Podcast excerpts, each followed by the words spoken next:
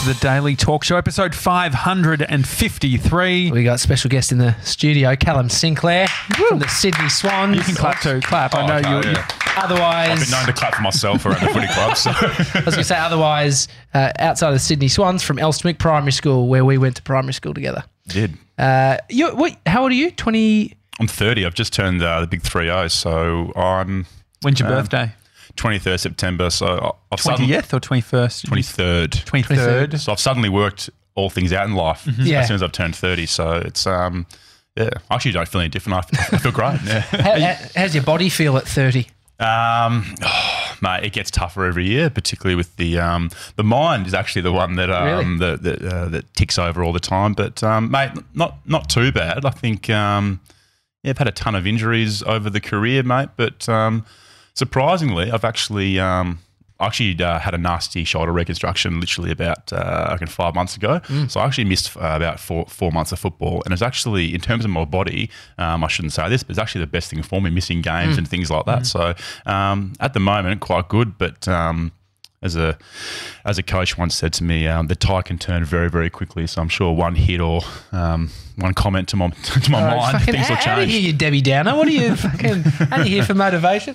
Um, so you so you're the ruckman at Sydney Swans. Hmm. Fuck, uh, long way from Elsternwick Primary School, where we'd uh, kick the footy around the oval. It was actually. I remember um, I, was, I was having a think about it yesterday, kind of.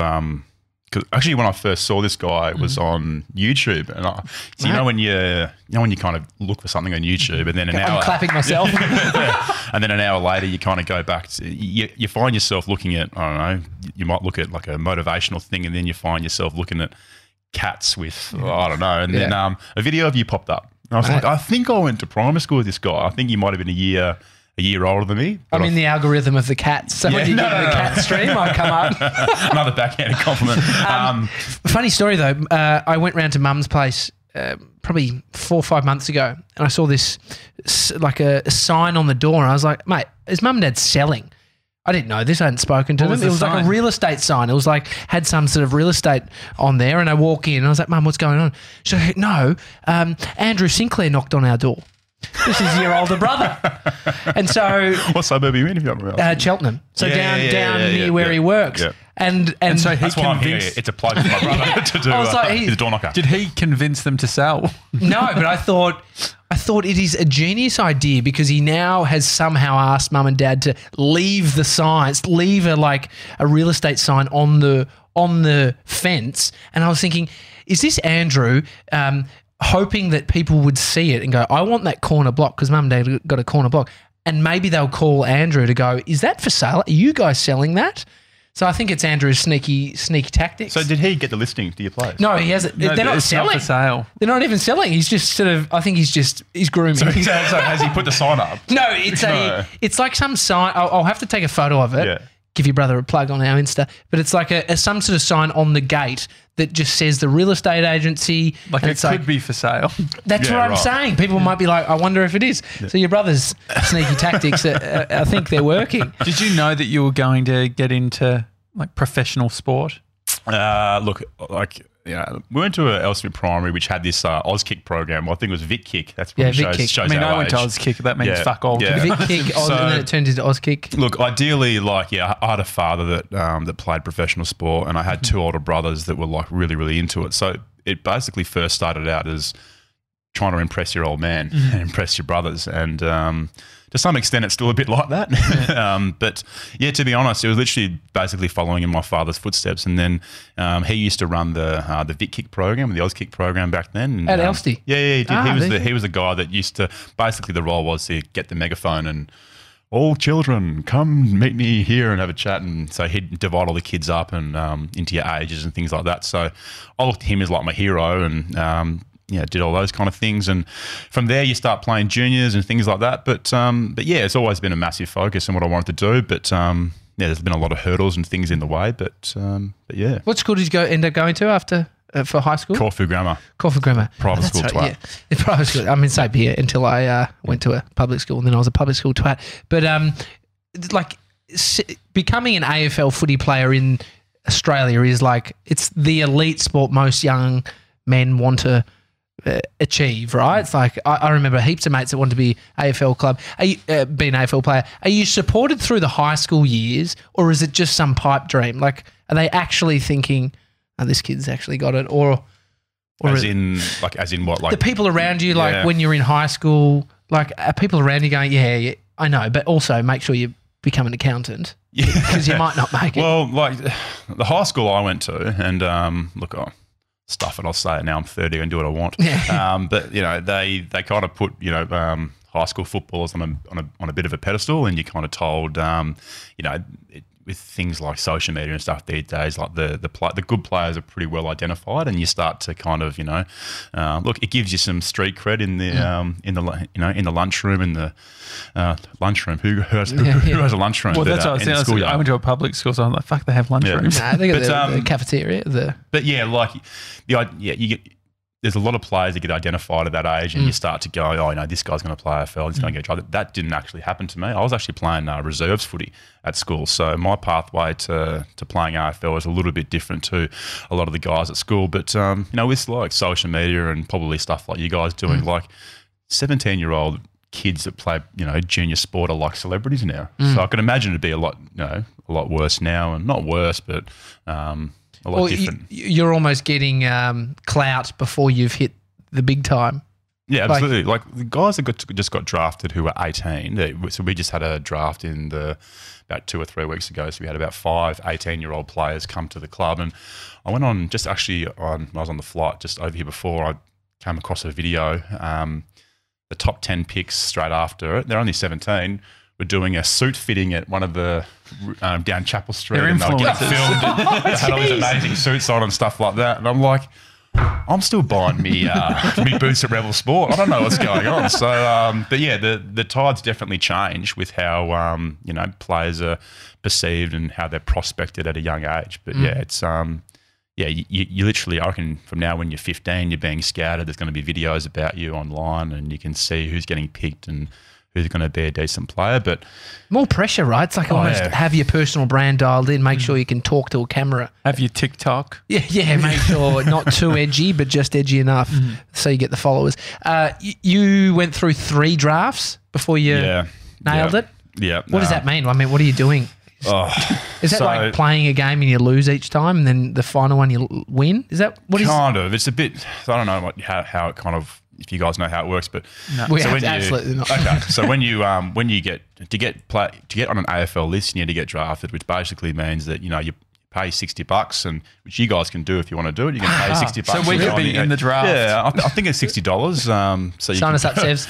So and you put your name in the ballot, and if you're lucky enough, someone will call your name out. But um, my, and then you're on the team. yeah, then you're on the team. Yeah, it's that Fuck, simple. 60 bucks. and you're on the Yeah. so I think over a thousand people, um, I think over a thousand people, you know, put their name in and, and, and pay, but only probably between seventy and maybe eighty-five, maybe ninety get get picked up, and yeah. So what's the picking process then? Because obviously there's a step between you get the thousand people, then surely it's not just like a raffle system. Surely it's like, okay, can Cal actually play? Yeah, so you have to. So clubs have got you know five or six recruiting staff now, and mm-hmm. they you know like I said before, they're looking at you from when you're 15, and you know, and the good thing about what happened to me is you can draft players who are over the age of 18. Who have, you know, might have played state league for a while. So you see a lot of guys these days who are drafted at 23, 24, 25. Um, but my personal situation was, yeah, I, I didn't really um, get on the radar of AFL clubs until I was probably about 20 years old. So my first two years out of school, so usually you get drafted. Majority of players get drafted at 18, but a lot of the, um, for two years, I was kind of playing local football. And from Who are you the- playing for? I was playing for Old Caulfield Grammarians. Yeah. And um, Which that's not even like a part of the VFL. Like no, it's a suburban league. It's okay. So I was playing Division Two in that. it's what a lot um, of pissheads do, but yeah. you were just taking it seriously. Yeah. Like I know a bunch of people that were playing. I did enjoy um, myself back then. Though. It was actually probably the funnest year is- of football I've ever had. Is that what? So you know, like Fevola goes off to like country towns see, and they get paid like six league. grand or whatever. What's the deal? What, Well, what's that?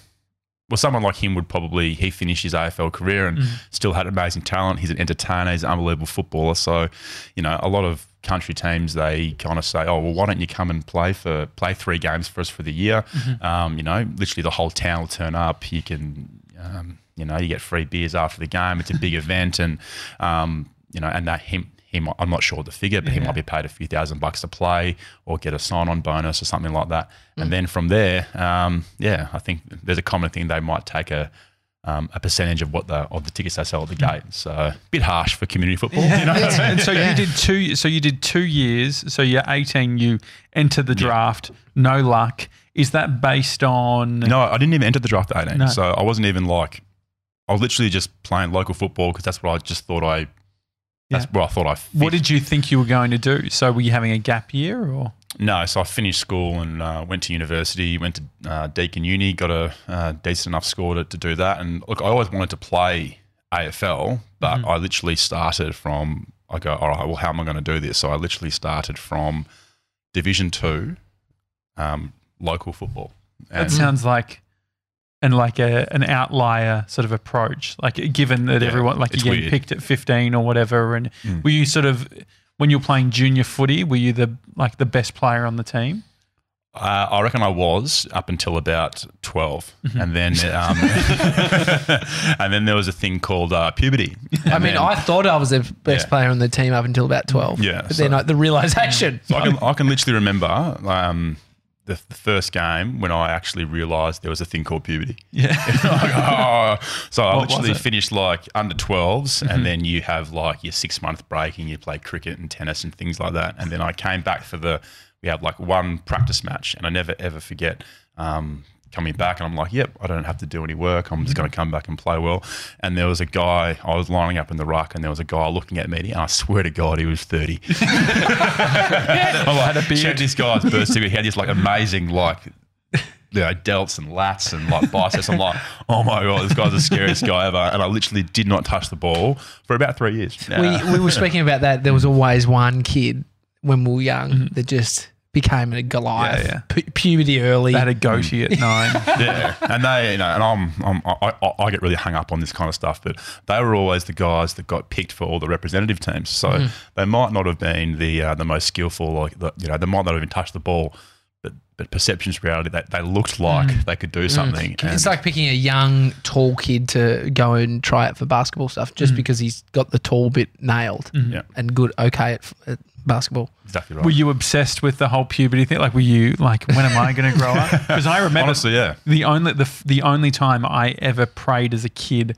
I remember seriously, like I was like 11 years old in my bed saying, "Please God, just give me pubes." like that was the only thing that I ever wished for. Like it's so weird what we Did wish for. I think we, we should catch Yeah. up for a coffee and talk about our issues. So, um, But now I've got a fucking hairy back. I reckon. I reckon he Pray too hard. Yeah, Went too hard, dude. seriously. Hey, honestly, I- I actually did think like that. Like, I, I- you know, and going to a to a high school um, where there was um, there was a thing called girls there, and, um, that made things really different. And they always liked the it's like a therapy session. Fun. Yeah, yeah. I'm bringing up all the issues, and they they kind of you know like the guys who uh, who were big. When, when Yeah. h- how tall are you now? Uh, six seven. Six seven. When, when did you get to six seven? Was that I reckon I. f- Well, I reckon I finished at about 21. Okay? So you're still growing. Fuck. I mean, Yeah. this is the thing that you and then so it probably serves you that you pa- started AFL when you're 20 or got the draft when you were 20 because you're closer to being a fully formed. Yeah, I think so. Like, I think you know, you, you see a lot of guys, particularly uh, key position players like myself, that you know they they um excuse me, uh, they'll play it. You know, they'll come in at the age of eighteen, and before you know it, they're twenty five, and they've played seven years in a pretty brutal brutal game. So I, I didn't really can play consistent AFL football. Till I was probably about. 25 to be honest. So i kind of feel like um, my age might say that i'm in the late kind of category of my career but um, like you said i reckon those three or four years actually might have saved me a little bit. There's a weird thing happening at the moment. I think it was This American Life did a whole episode around human growth hormones in kids, and basically, like when you're uh, like if you're super well off or whatever in the US, there's families who are going saying, "Hey, my kid's like short." And they're like, "Oh, they're not that short," but they're just trying to get human growth hormones Oh, so no. their kid fucking gets real big. that can't actually be a thing Yeah, yeah, it's Really? a huge thing. Yeah, kids going on human, like especially in sort of the real top tier of society, where that it can cost them up to four hundred thousand dollars, but they basically go to the doctors or whatever and say, oh, "I'm worried that my kid is, uh, you know, too small." But it turns out that like they're actually not that small. Anyways, thought, thought it was quite interesting. All right. Well, my my, my partner, um, she's actually uh, confessed to me also that she was a late developer. So I might get their details uh, for our children one day. So, yeah, I mean, I mean, you could. Your old man, your brothers are tall. Brett, he's tall. yeah. So I, I think Brett, uh, Brett's uh, he he's bald. Um, He's yeah, bald. very very bald. Uh, Well, he's got the bald yeah, coat, um, the bald company. Have you seen? You've, you've seen yeah, that? it's actually relaunched. So Is it? um, yeah, it's uh, Give it a plug, mate. It's um, thebaldcompany.com. So the bald company, my, my brother, he went bald at a young age. Mm-hmm. Like really, um, he we, we always used to give him um, a great deal of shit about it, and he was very, very, um, yeah, he copped it quite well. He always made fun of himself, but it wasn't until probably he was, I reckon, about you know thirty years old that he actually real, I actually realised that hey, that actually. He actually took that really, really hard, like going bald at the age of like 22, 23. Yeah. I'm not a laughing matter, mate. Yeah, I know, but- and he, um, so he started this revolutionary thing. Uh, well, plans to be revolutionary called the Bald Company, and it's basically um, a fight against all those companies who um, that claim that they can uh, regrow hair and things like that. And he's a very, very funny man, my brother. So he's done a lot of funny YouTube things and um, funny videos. He there's a, fa- um, a funny video that got a fair bit of traction. He put a Vegemite on his head, and um, the, long story short, he was saying, "This is what you look like when you go get a hair transplant." So um, I'm sorry to you guys if you have done that, but um, no. he's very, very passionate about hair hair loss. transplant. Have you as I mean, because it's an interesting thing. Like all these things, like hair loss, like all these things that like guys care about. I feel like we don't talk about it that much. Well, I'm, so you're a, one of three boys. Yeah. So am I. My eldest brother is going a bit bald. I don't know if he'll go completely bald, but it's definitely gone around. The, It's pushing way back. Yeah. And then Mikey, my middle brother, same age as Brett, he um he's got bamboo hair. Yes. He's got an afro. So Brett's philosophy is really like one of his big things that he talks about is that if it's going Mm-hmm. and it's like get like, people will go to like he's done a lot of research. Will go to the nth degree to they'll, you know they'll go pills, lotions, they'll do anything. Yeah. If it goes, just get rid of it. Yeah. Yeah. It's like you know, quitting yeah, before you're fired. Like, it's like there's a big thing around. He talks about acceptance and um, moving forward, and um, he wrote. He actually he's actually written a book. I re- Yeah, he's written a book about. it. He's so passionate about this. Um, Wouldn't have happened if you didn't bully him as a kid. yeah, exactly right. So, um, what about yeah. scalp health? Because I wonder about what my scalp would actually look like if I chapter was four? bald. Chapter four. I can't tell if you're serious Exactly right. No, no, no. I'm, I'm being serious. This is the stuff that he talks about. Yeah. and he actually has a, a, a thing on fashion. Uh, a, a chapter on fashion, and he talks about become a beanie. Like I wear way more hats. I got told by uh, a hairdresser. She asked if my dad was bald. And I said yes. And this was when I was like 13. She said have all of the uh, crazy hairstyles while you can. really. That's harsh. Yeah. That's- But I don't know. Like I mean, I'm what 29. yeah. I mean, what's your old man? Very bald. So, Okay. like, so me, me and Andrew have taken after my mother, Carol. Beautiful head of hair. Yeah, Fantastic. okay, yeah, yeah. it still goes to the same hairdresser in uh, Glen Huntly Road, Elsternwick. Lovely. Um, but uh, Brett unfortunately got my old man's Jane. So it started off with a receding hairline, and then that, that line just got Mm. really, really thin. And uh, and then on a holiday one day, I got something to eat and came back and it was shaved all off. And he's he's never looked back. He actually looks uh, so much better. Yeah, I think he looks um, great. Like he until does. you got to own it. If you go, if it goes, you got to own it. Who's the tennis dude? Agassi? Yeah. that used to wear wigs. Yeah. yeah. He talks massively about Hmm. how self conscious he was and how much it affected his life. Like he said, the amount of hours and time that he spent trying to actually hide, you know, Yeah. his hair loss because he was ashamed of it. He said it. Um, I think he actually came out and said it was really, really horrendous thing to go through. So, um, Mm-hmm. What about in the club? Uh, any baldies at, at Sydney? Uh, there are. Um, Jarrad McVeigh was actually one. He was like he just retired, but he was a captain. But he um, he actually should be the pin-up, or he accepted it very very early in his life. But um, every now and then the group they just on a PowerPoint they'll just you know we're watching like a game vision and talk about a real serious conversation. And the next slide, just as a joke, I'll just put a photo up of when he had hair, yeah. and it's peroxided, uh, real curly hair. Oh, wow. it's just um, horrible, just horrible. I think something like um, Nathan Jones from Melbourne. Mm. He he looks great. Bald head. Very shiny. Very shiny. Yeah, well, his brother just played for us actually, and he he he accepted it at a very very young age. He's bro or Nathan? yeah, he, no. So his bro uh, played uh, played for us. Um, Zak. He's now gone to uh, St Kilda uh, last year, but you know he was going very very early, and I reckon he accepted it at about nineteen and just went really hard. Yeah. I'm talking about it like I'm, uh, Yeah, no, no, like no, I'm this activist, but I've got a, I've got a great head. It's privilege, white privilege, right I here. did say to I, I did say to my brother, I go like because he's doing a massive relaunch, and he said, "Oh look, um, I'm, I'm thinking of doing all these events and, and things like that." I'm like, "Oh mate, I'll, I'll, I'll host the event and MC it, and I'll do a podcast." It's like, "You're not bald." Would you shave your head for it? oh God no, God no, God. I'm mentally unstable for that. Well, I did see a um, you know studies around high testosterone could lead to baldness, but then we as a group got our testosterone tested, and uh, I I didn't think I have, saw that. Yeah, I didn't have Mine's that- through that the roof, much. Cal. It What, wouldn't- what was the results actually? Have you I done know you, yours? you had a haircut recently. I saw that. Yeah, I got Yeah. a haircut. Yeah, the results. Yeah, Uh, you were 20, twenty eight or something. I was 10, ten. and I was 15 or something. Yeah, and so the range was meant to be 10 to 35. Yeah, Which Okay. I mean, I don't even know. Like yours would probably be sixty. Just yeah, You, you have a As bit, you, ath- got a bit of a not a dark past, but you have some sort of Oh, uh, not dark, but you've he's lived. it's amazing I'm not bald. No, I took testosterone, uh, steroids, which that can make you go bald. It's like a, a hyper testosterone I within thought your it did the system. opposite. I thought it made you grow. No, I don't know if it makes you like steroids can make you bald. Mm. Definitely. There's a and lots of taking lots of drugs can make you bald. I don't know. I've survived a lot. Like you said, I've lived, Yeah. but I'm all good. uh, high performance uh, athletes like what's what's the deal? Do you have to like care about everything what you're eating?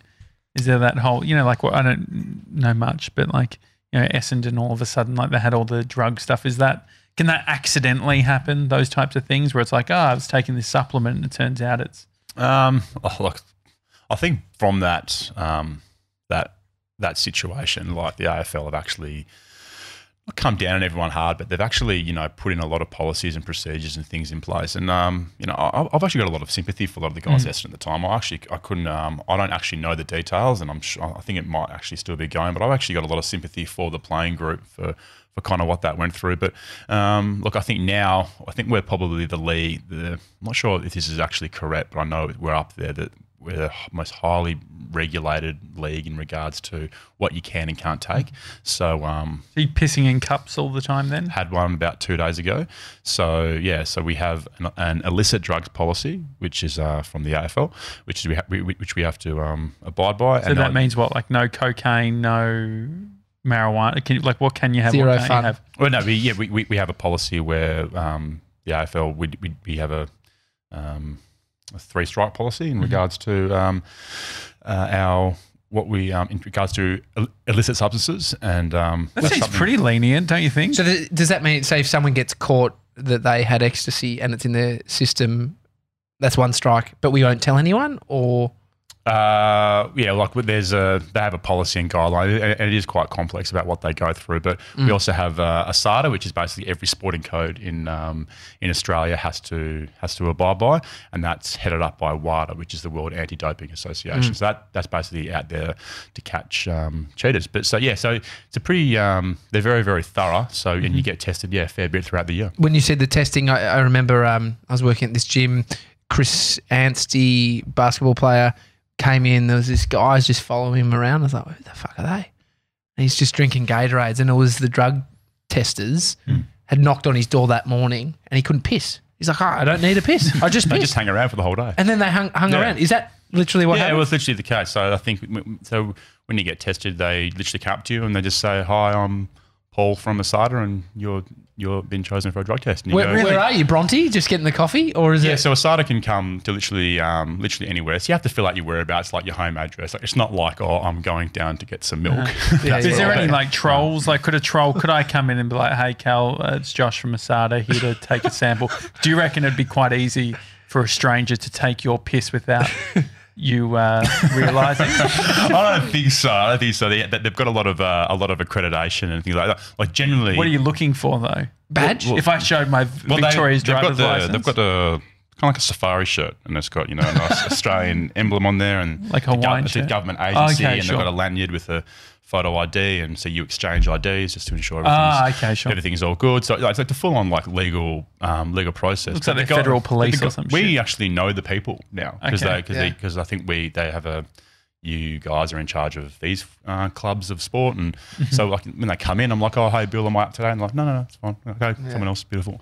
Um, but um, but yeah, like the, the first time you do it is like the most confronting process ever. Like I was, oh god, like.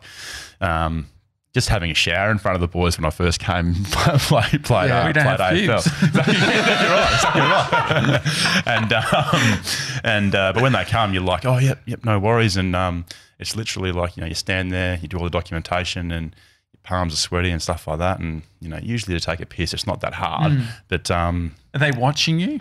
yeah, like ducks are down to your um, down to your knees. Are you turned around or are they looking no, at you? no, they're, they're, they're looking at you. So ducks are ducks are pulled down. What a and- job.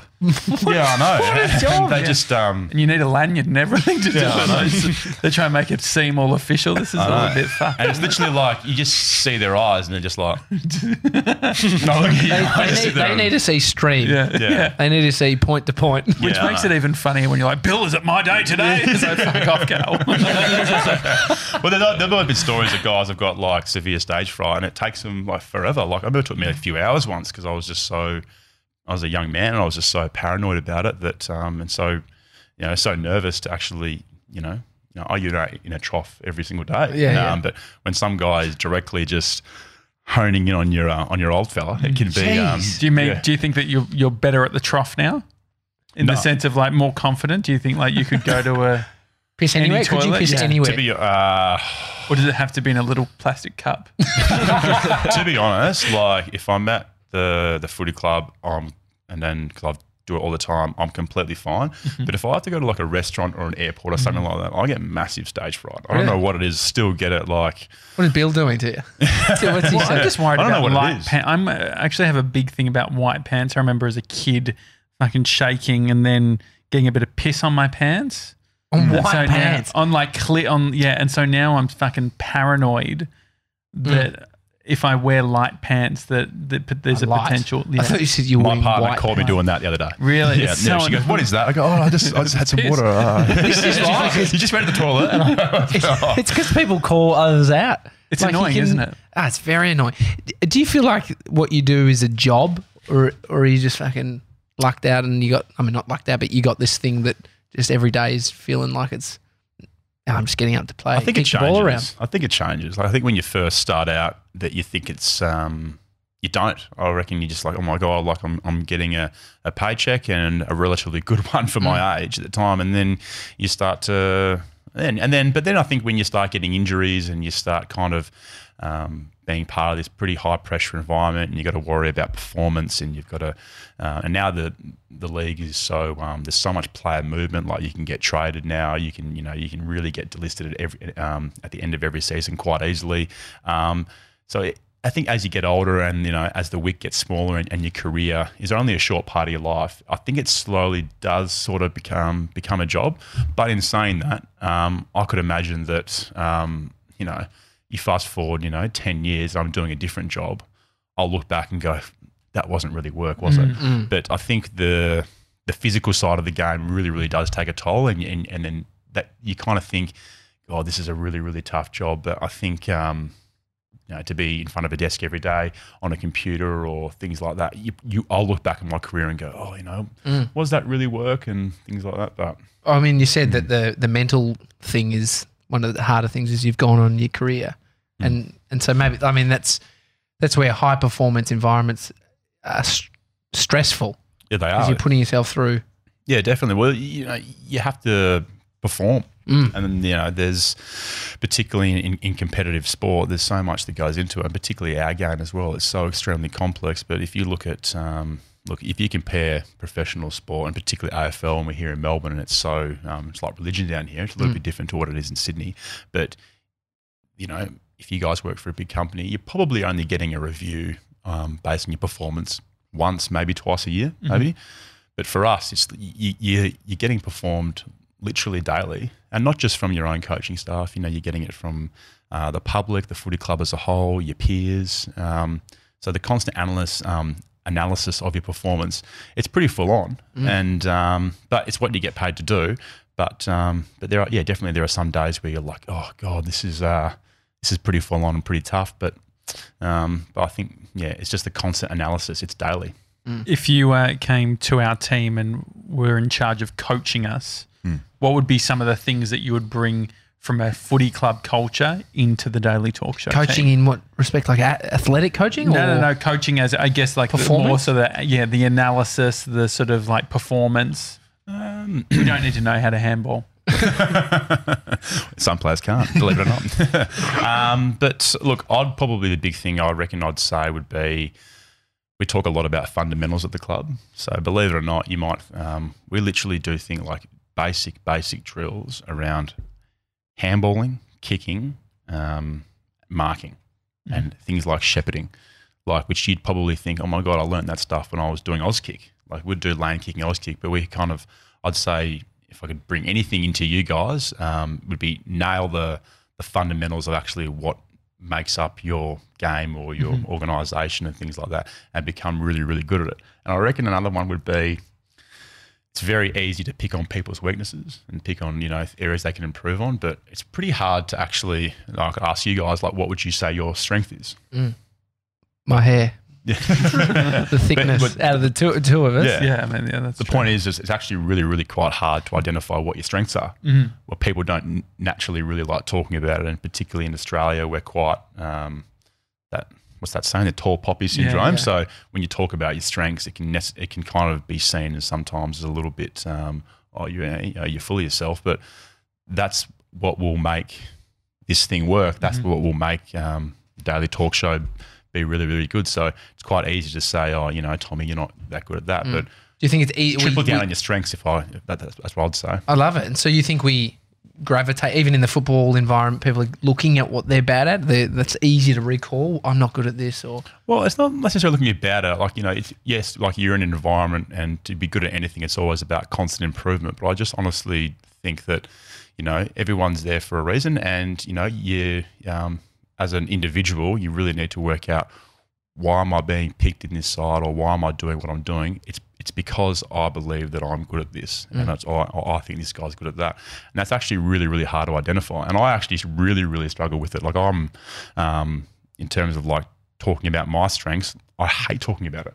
You- strengths on just- field or off field, or both. Like I, I just think the whole concept of talking about what you're good at, it's just this thing in our culture where it's a little bit, um, yeah, people just think you're, you know, a bit full of yourself. But um, got but tickets that- on yourself. Yeah, yeah, but but that, but that's the reason that you will hopefully be really really good at something. It's very easy to pick on something you're not good at. So does the team like does that dynamic incorporate that? Like it, like what is the daily thing, or is that more a personal thing that you've identified? more of a personal thing, but literally we always talk about um, at the end of the day, when you go out in the field or you go out in the training, you literally have to play to your strengths.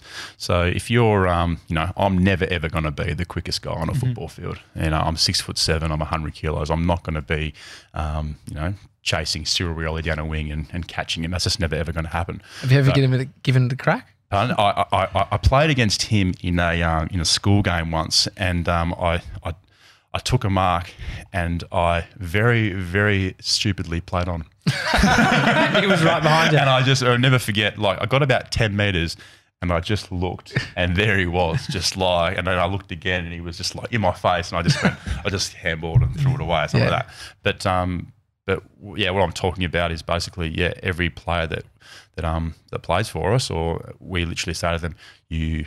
Yes, you have to know, know the fundamentals of the game. You've got to know the game plan. You've got to know the strategy. But at the end of the day, what it comes down to is you playing to your strengths. And that's what will make you play well. What about I guess um, a misalignment of roles and strengths? Do you have ever have someone who's really good at uh, kicking goals in the back line? This is my footy talk. Yeah, okay. as much as it gets. Not many uh, defenders kick goals, mate. Um, but yeah, that's what I mean. yeah. So, like, I guess if if you've What's it? got Hawthorn someone back, full back, Hawthorn. like, so say if someone was like, is there Uh, anyone Frawley. in the back line saying my strength is kicking goals? Um, not necessarily because they're put down there for a reason. Yeah, it's sure. because they're um, ideally, or we're in a lot of trouble if that's happening. But um, yeah, they'll be down there. Be they'll literally be a defender because they're incredible at you know setting up the defensive shape of our team, and um, their their ideal strength Mm. is to um, put away the best player and make sure that they don't touch it. What do you think about all rounders? Hmm? People who are good at a bunch of things. good at a bunch of everything in life or in football. What's the difference? They frustrate me. a lot of people that are, um, yeah. Well, that can be kind of a, um, I guess that can kind of be a little bit of a curse as well because you might not have a, a real set kind of role and things that you kind of, um, a real clear value of what you bring to, to your to your team or your organisation. But um, yeah, look, there there'll be worse problems to have, I could imagine. Mm. I mean, the footy thing is you're all got your position. You, you're briefed in as the ruckman. You know exactly what you have to do. Are you told to not kick goals, like as a ruckman? Uh, no, no, no. I think I think there's a like a It's like, I'm. I'm very passionate about about ruckman because I think they there's this um, old thing that oh ruckman are these tall, silly, dumb guys, and they, all they can do is stand there and just tap the ball and lumber around. But um, but no, I think uh, you try and get as dangerous and that's how you win games is kick goals. So. Um, Yeah, no, that that was an old thing. It was there used to be this old thing about ruckman. Yeah, there was like, oh, just stand in the middle of the ground, don't touch anyone, don't talk to anyone, just stand in the middle of the ground and just go from stoppage to stoppage. But um, but as uh, the game changes, that ruckmen are so bloody quick these days. It's uh, it's Yeah. hard for me to keep up. How um how many k's are you running a game as a ruckman? Uh, you'd probably range between yeah, like twelve to fifteen k a game. Fifteen k a game is probably when you, um, yeah, something's wrong. You, you you're constantly chasing, but um, but yeah, you usually the running side of the things I don't really find necessarily that kind of difficult. Um, there's a lot of other things, it's more the the combat stuff, which a lot of boys kind of that that's the stuff that ties you down. Like if you keep hitting the floor and getting back up and doing general exercise, like we all hate Mm. those exercises at the gym where you, um, if you're doing F45 or whatever you do, that they go, all right, down to the floor, up, down Yeah, to the floor. bur- burpees. That's hard. Yeah. Like, yeah, getting up and getting up and down off the ground is pretty hard. And try doing it when someone's pushing you down. Yeah. um, the uh, for people who aren't familiar with Australian football or things like that, when I played as a kid, uh, oranges at halftime was a big thing. You'd have oranges halftime. Mm. Does that translate to professional? Are you asking if he still has I'm oranges glad you at brought this halftime? up. you know that's been banned in junior football. What? Really? What? Oranges has been banned. What's Cutting the point? oranges What's the because the acidity is really bad for um for kids' teeth. Uh, And but on- but on that they What ha- about sour straps at the But on- canteen? but on that, they hand out. Um, I don't know if they still do it, but for a long time they said no to the oranges. But then they would say, "Oh, and today our best player is the, here's a Big Mac voucher for Josh." oh yeah. No, it's incredible that you can't even cut oranges for a kid at half Really? time anymore. No, that's Yeah. upsetting. Another thing, I I as a primary school um, in Sydney that um, that I heard of, they've banned ball sports at recess Why? because uh, someone got hit in the head. Well, so what sort of? I mean, I um I was actually the sports manager in primary school. Uh, so- What does that mean? the PE teacher wanted you to get the balls because he he or she couldn't be bothered doing well, it. so because what happened was they had a sports monitors which was selected by the students. I didn't uh, get a position. I was really keen, and so the PE teacher she gave created a new role called sports manager, and I created a system in which people would pay a dollar and they would get a key ring with their details on it, and if they wanted to borrow a ball, I had a, a board with a hook. And so it'd say basketball, one, two, three, four, five, six, seven, eight, nine, ten. I then put numbers on all of the balls. And then, so if they came and got a ball, I'd say, okay, you've got ball number four. Give me your uh, key ring. I'd then put it on on the hook. Anything then- to get out of yeah. exercise. and then every uh, every week on a Friday, I would sort of the not collecting any debts anyone who hadn't given their ball back because there was a big issue with equipment getting lost. Kids Really? stealing balls. Yeah. Many friends at school. yeah, yeah. Well, I mean, I was Teachers, sort of no, more, of a teachers. Yard was all duty, teachers. more of a yard duty, sort of hanging with it. I was the only kid that had access to the PA system. Elson so- Primary very passionate about yard duty. Yeah, They oh, were I very remember very that. passionate about yard duty. Yeah.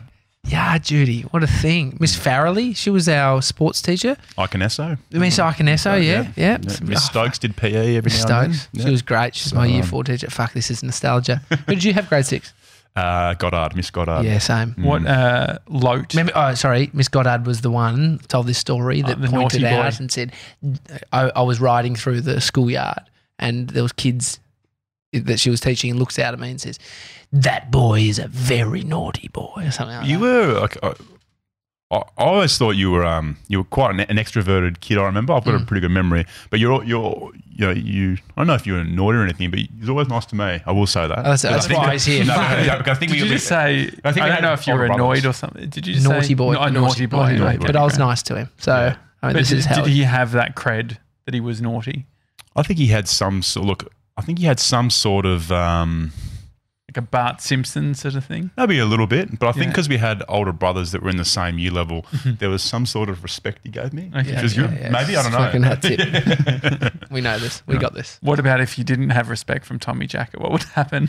Oh, I'd be um, be hiding up in the tree. Yeah, yeah, but sh- it would turn as soon as your balls drop because you got six foot seven, dude. I was, I was a chubby kid at primary school. Really? So I, What'd you I, weigh? I could imagine. Um, I, was was, I was very heavy. I was very heavy. My brother, primary school. I was at well, no, I was got 120 in high school, Oh. but no, I would have. Um, actually, I remember they did this fucking tree, which was the weight tree, which they definitely couldn't do nowadays.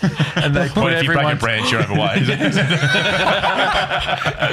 How high can you climb? No, they put it on the on the the wall, and Dennis Stevchik and I were at the top. I got so this was uh, grade two. He was 33 kilos, and I was 31 kilos, which was very. He- everyone else was in the 20s. That is horrible, dude. Yeah, it's not ideal. uh, the the early days of Two and a Half Men, I've been Oh, referred Oh, to yeah. as that kind of kid. Oh yeah, yeah, yeah. so um, but yeah, so my brother said um, he did say to me that at that age, because you ate so much at the age of seven, you were shitting like a man. so he just said, What would you eat? Did you do lunch orders? Did you go to the canteen? "No, we had no canteen. There used to primary school. There was lunch orders and you On the get- Yeah, paper. the sausage. Yeah, right. The paper. remember- You put the coins in, in sausage rolls and big big M's. Remember the um the chicken wing, chicken drumsticks that were like just the shape of a drumstick, but just like fake chicken. Yeah. Oh, it was pizza good pockets? days. Mm. Remember pizza? Yeah, I can't remember them. Mm, It's disturbing that we actually got fed that stuff, uh, particularly at school. Wouldn't it would, you know? These days there'd be some march. pla- But now you can't the have parents oranges. would march to school and you know protest the kids going to school because they couldn't eat a sausage roll. Well, we had a we found an old email that I sent uh, when I was 15 with recommendations for healthier options at the school canteen. Which one of the healthy options was a milkshake? Yeah, was- Was there a caring policy thing you could put up there? Or? that, that should have been. Um, w- s- playing your first game of footy, running out. What was the biggest field that you played on? What the stadium? Mm-hmm. Like your first? What was it? Uh, so my first game we played. So I, I played in for the West Coast Eagles in Perth, and I played there for three seasons. So my first game was in. Um, we played Hawthorn round two in 2013, and you know it was literally the good thing about playing for um, for a team that's um, interstate is that literally the whole stadium, 95% of the stadium is just for you. Yeah. So it's um it's a it's a, it's a, it's a pretty cool experience. So forty thousand fans, literally all going for you. Um, in terms of the biggest, I, I played in the 2015 grand final, so there was a hundred, probably a hundred thousand people there. So Mm. What does um, it do to your head? Like, uh, I mean, it's it's probably the closest thing to associate. Like, what does it do to your ego? Your ego? Mm. Like, do you feel a shift in uh, what you're thinking when you are being lauded as a player on a field by It all these probably people? depends how you play. To be honest, like I reckon, you know, you could go out there and kick kick six goals and you know touch the ball thirty times, and you're coming off the ground, and people are telling you how good you are, and it's fantastic. And um, but then you know, if you go out there have a shocker and the team loses, suddenly you're like Donald Trump, you know what I mean? And then no one talks to you. But I always, me and the boys at the club, kind of have a bit of a a bit of a joke that there's there's only two types of games that um, a player plays. One's the game where you come off the ground and you check your phone, and there's about 30 messages, missed calls, everything like that. And then the, and the other game is when you come off the ground, you check your phone, crickets. Really? And Absolutely so they're the bad game So they're- and, and they're, they're the bad games or you've lost. So um, in terms of your ego, yeah, like you can, I can, I can imagine, you know, you could definitely quite get carried away and things like that. But sometimes some of the best players have got um, have got a massive ego, and, that, and, and that's not necessarily a bad thing, Mm-hmm. but that's probably what makes them this amazing player and give them this sense of you know um, power when they're out in the football field, and what makes them play well every week because they've got such this this such strong belief in themselves to perform. So if I wanted to build a good friendship with you, would you suggest that maybe every time you lose, I text? Is that really the way you're going to ask? Well, I know. I feel like that could have cut through, right? Like if it's if, if Can no we one's work messaging, in the keyring thing into your friendship? yeah, probably it's probably true. Like, Yeah. yeah, if, I, if, I, if you've had an absolute shocker and Yeah. someone actually reaches out to you and mm. says, "Hey, mate," maybe I won't even mention it. I'll be like, bro, didn't see the game, but how you doing? yeah, but you did say you mentioned the game, so, and so the are you? and you know that I've played a game, so you know. he was actually there. You saw him. Are you um like for when that does happen, you start sort of seeing a trend, right, of who these people in your life that are obviously just there for the good times. Is it something you have to sort of start culling? Are you doing a friendship cull in real life? Um, not necessarily a friendship colour. I've been pretty lucky, mate. To be honest, I've kind of, um, I think, probably coming into the league a little bit later, you, um, you kind of build up that kind of, you know, core friendship of, you know, guys from school, and then when you leave school, you kind of have your mates that, that really stuck by the entire time. So I've got, you know, four or five really, really close mates that I'm still in touch with, and we've got history, you know, since we were 13 years old. But um, yeah, like I'm not going to lie, there's definitely times where um, you question, you're like, mate, are you talking to me because you actually like me as a person, or did you just like the fact that you know um, the boys had a great win against um, you know against Carlton on the weekend?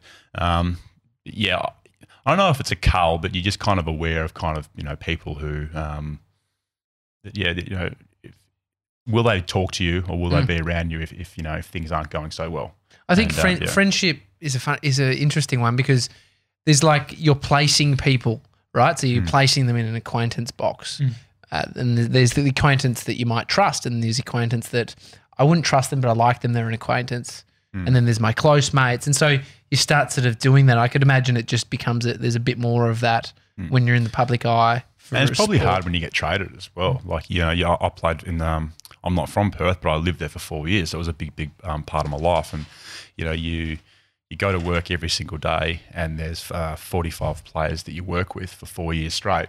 And literally, um, I got traded to the um, to the Sydney Swans, and you you realise, and, and this is not a malice thing, but you kind of realise, kind of far out, like all fantastic people, really great people to hang around with, but to keep in touch with 45 guys, you know, it's it, it's it's pretty pretty hard. So you probably only really kind of walk away with probably maybe three or four that you really kind of like keep in touch with, and um, and then the other side of that, you actually might surprise yourself who you actually do keep in touch with.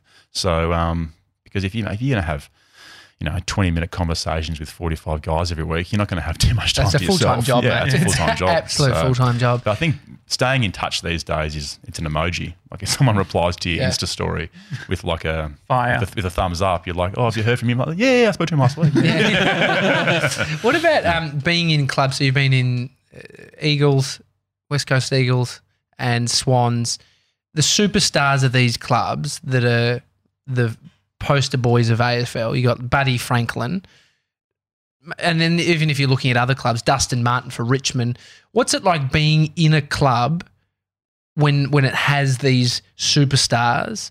And what and and they're sort of obviously pushed out to the media. It's they're the marketing juggernaut behind the club. What does it feel like for the other teams? Because there's a bunch of Sydney Swans players I don't I, I don't know, hmm. but they're probably crucial parts of the the club. But then the ones I do know are other ones like you know Buddy. And so what what is it like it within the environment for the team?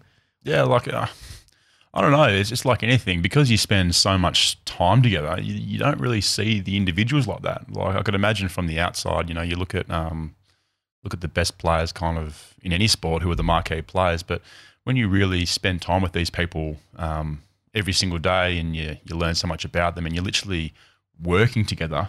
Um, yeah, it, it doesn't really kind of kind of click and, and, and as to like you know these guys are amazing superstars. Don't get me wrong. When I go out in the field and play with Buddy Franklin, I, am I'm, I'm, I'm getting the best set in the house. Going, oh my god, I cannot believe he just did that. Yeah, that's amazing. But um, but in terms of the marketing stuff, and it just comes with the territory, mate. To be honest, you, you um, you know, you yeah, they might do an ad for you know um, a fantastic sponsor and shoes and hats and things like that. But um, but because you're working with them so day um, every day, the playing group knows each other on a level that no one else would know anyone. Yeah, You know, yeah. you're seeing them at their highs when they're doing amazing things, and you're seeing them at their lows when they've had um, when they're going through a really nasty injury or they're out for, Mm. you know out for 12 months or something's Pissing in a happening cup. yeah something's happening in something's happening in their personal life and um, yeah it's a football clubs are a really really good leveler you know what I mean Yeah. yeah you can never ever get too high and you Mm. really can't get too low it's all about staying here and you know all going towards you know one direction I hope that kind of answers your question no, no, it I don't does. I think it's well. I think it's the external. My my thinking behind it is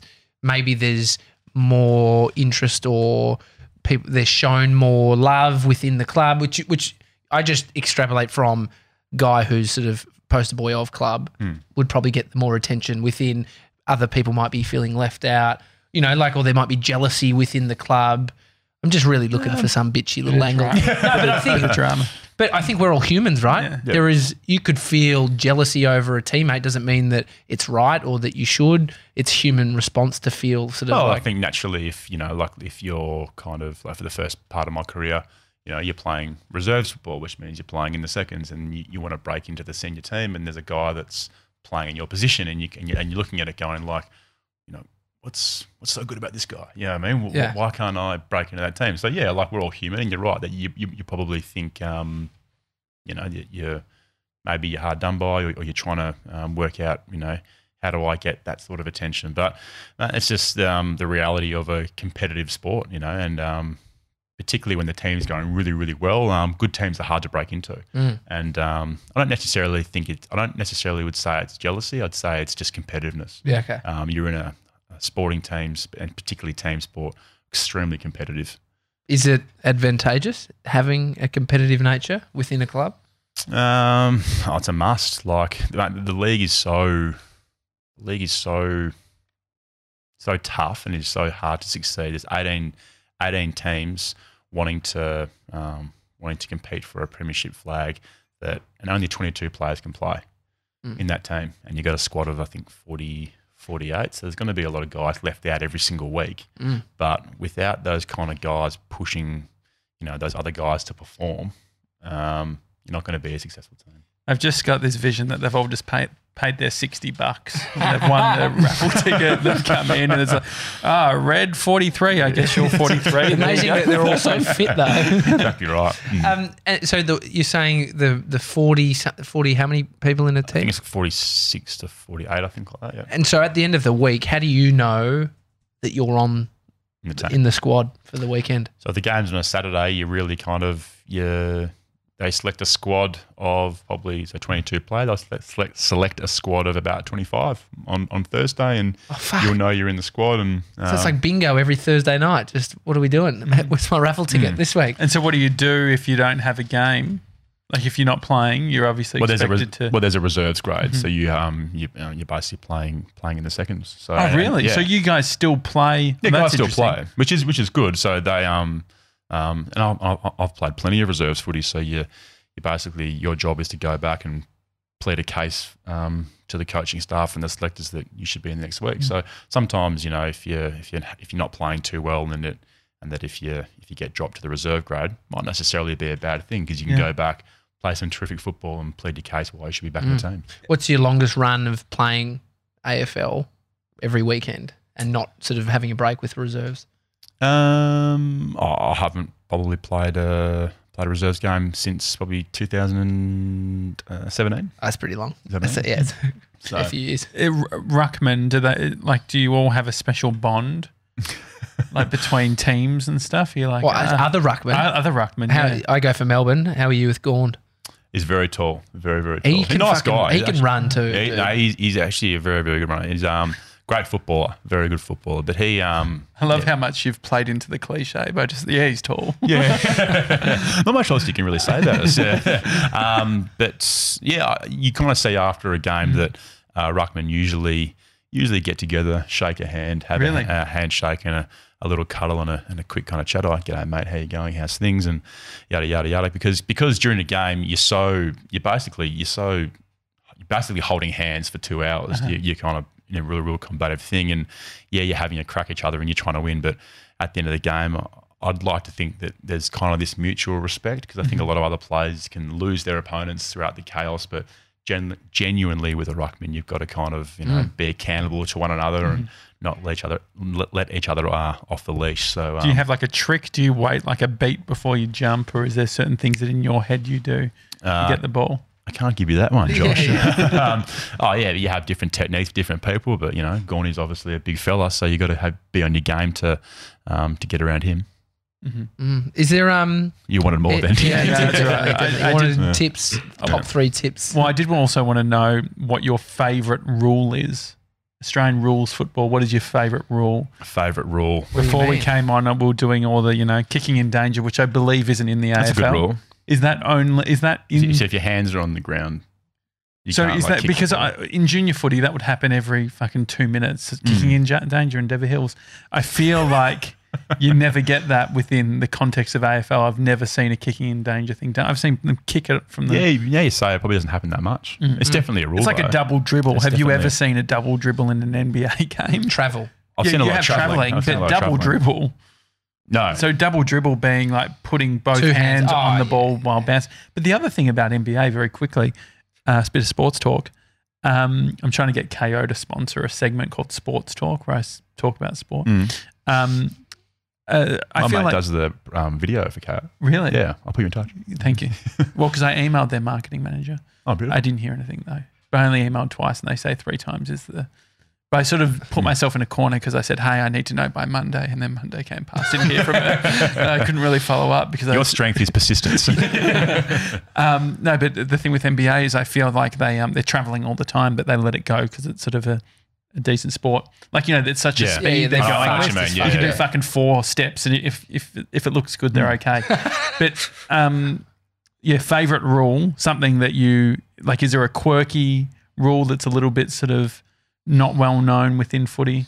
trying to think. Um, I've always wanted the rule where if the ball hits the post, it, it comes back in play. Uh-huh. You just um, you just keep going Play with on. it. But um, mate, to be honest, one of the annoying things is that they they change the rules every single year. Really? Yeah. So every year they come into the club and they go, they change the rules, and you're like, hang on, I just got my head around uh, that one. But um, What's Did one we- of the latest rules? Like, what are they changing?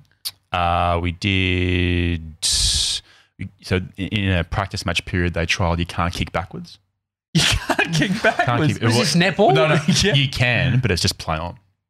Oh, so Oh, yeah, yeah, mark, yeah. it's yeah, mark, yeah, it's just play on. to So- stop the game getting so slow. So they do kind of things like they trial kind of things Uh-huh. um, in a practice match period, practice match period. But the worst rule ever was the sub rule. Do you remember that? Oh, yeah, yeah, yeah. So there was a player, one player in every single team that had to wear a bib. Right On So the ground- while they're on the no, no, no, ground? on the bench, Okay, on the bench, right? Uh-huh. And I'll just um, I'll go into this for a little bit. So one player had to wear a, um, a bib, and that player. So you have three interchange guys on and off whenever they want. The guy that wears the bib um, comes on for a player that they want to take off for the rest of the game.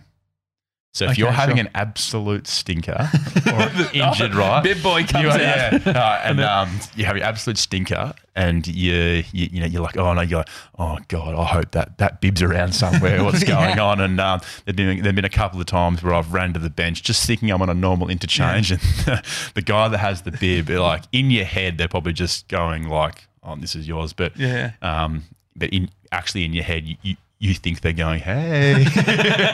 and then, so basically, you're sitting there for the second half of the game in this bib. Do you have to wear the bib? You have to wear the bib. That's the annoying bit. And you've had an absolute shocker, and you're sitting there, and the camera always comes to you, and you're like, yep, so Sinclair's been subbed out of the game. you, you've dislocated your shoulder twice in the in the space of twenty minutes. Oh. How Yes. the fuck does that happen? Yeah, it was not a uh, not a great great afternoon that one to be honest. So I, I literally it was literally the I reckon it was the first ten seconds of the game. I did the first ones. The ball went up, came out, slid, and literally someone just landed on it. And I just looked down. and I just went, "Oh, god, that's no good." And it, wasn't going back in. So um, I remember running off running off the ground, and one of the players was like. Are you switched on today? And I'm like, "You fucking shoulder.